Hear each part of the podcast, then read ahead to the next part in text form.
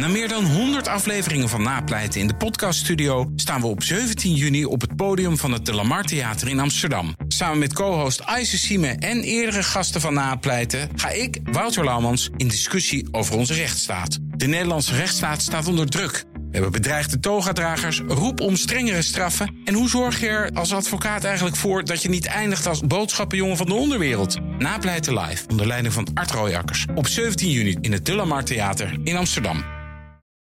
De Donald Show. Tijd voor een update uit de United States of Trump met onze correspondent in Washington, Jan Postma. Jan, Trump wilde een eigen corona-radioshow beginnen. Ja, in eh, maart had hij dat idee. Hij heeft dat plan toen ook uitgelegd, eh, gepitcht eigenlijk tijdens een bijeenkomst van de Corona Task Force. En hij zag voor zich dat hij dagelijks twee uur lang vragen zou beantwoorden van luisteraars. Die zouden kunnen inbellen uh, en via een e-mail vragen in kunnen leveren. En Trump zou dan dus als presentator dat allemaal behandelen. En mensen daar wisten eerst niet of hij een grapje maakte.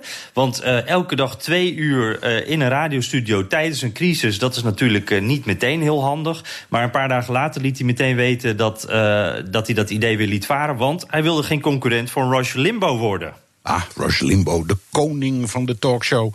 Die kreeg nog een medaille van Trump tijdens de State of the Union, toch? Ja, inderdaad. Dat is echt de held van, van conservatief Amerika. Heel uitgesproken, provocerend, heel rechts. Hij is uh, ernstig ziek, uh, daarom kreeg hij ook uh, die medaille. Maar hij is nog altijd heel succesvol. Hij had 15,5 miljoen luisteraars per week. Dus ja, een soort Hammelburg, Bernard. op andere punten niet, hoor. Op andere punten niet. Want wat horen die mensen dan als ze naar hem luisteren? Nou, dit bijvoorbeeld. Limbo die heeft het hier over Dr. Fauci... en de andere medische experts in die taskforce. En over dat team zegt hij dan dit. You know, we got all of these Hillary Clinton sympathizers still in the medical expert team here. And we know that one thing has not changed, and that is these people's desire above everything else to get rid of Donald Trump. Can you believe these people don't care about the economy being shut down? Ja, hier wordt uh, met name Fauci eventjes echt als een, als een Clinton-supporter neergezet. Uh, Fauci die had zijn duim opgestoken naar een journalist in de zaal tijdens een persconferentie. En dat duidt dan weer op samenspanning met die linkse media, vindt Limbo. En, en Limbo die staat echt vierkant achter Trump. en, en, en hij heeft ook al gezegd, als iemand ooit voor mij kan invallen of mij kan opvolgen, dan is dat Donald Trump. Ja, je hebt de afgelopen weken enorm uitgebreid naar Limbo geluisterd. Ik heb dat ook heel vaak gedaan. Waar deed het jou aan denken?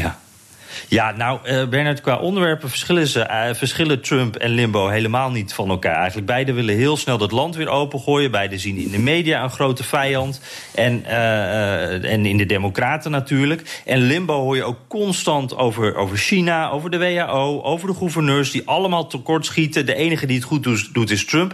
Dus eigenlijk is, lijkt het enorm op de corona-updates van Trump. Alleen dan wat minder complottheorieën en niet. ja, en, en dus niet. niet op, in zo'n zaaltje in het Witte Huis. Uh, de journalisten zijn in dit geval dan de inbellers met de vragen. En Trump beantwoordt ze eigenlijk als een soort talkshow, uh, de talk radio host. En improviseert zich dan ook op dezelfde manier door die antwoorden heen. Net zoals Rush Limbo dat doet. En net als Limbo, elke dag een onderwerp wat hem enorm opwindt. Trump die, die, die doet dat precies hetzelfde als Limbo. En zo bepaalt hij eigenlijk. Ja, ze bepalen allebei eigenlijk de agenda van de dag. Net een beetje zoals in de campagne van 2016. Uh, dat we elke dag een ander onderwerp hadden van Trump waar hij zich boos over maakte. En daar hadden we het dan met z'n allen over. Uh, Trump heeft het draaiboek, net als Limbo. En de onderwerpen waar wij als luisteraars dan alleen maar naar kunnen luisteren. Dankjewel. Jan Postma, onze correspondent in Washington. En wilt u meer horen over dat fascinerende land? Luister dan naar de Amerika-podcast van Jan en uw dienstwillige dienaar. Nieuwste editie komt eraan.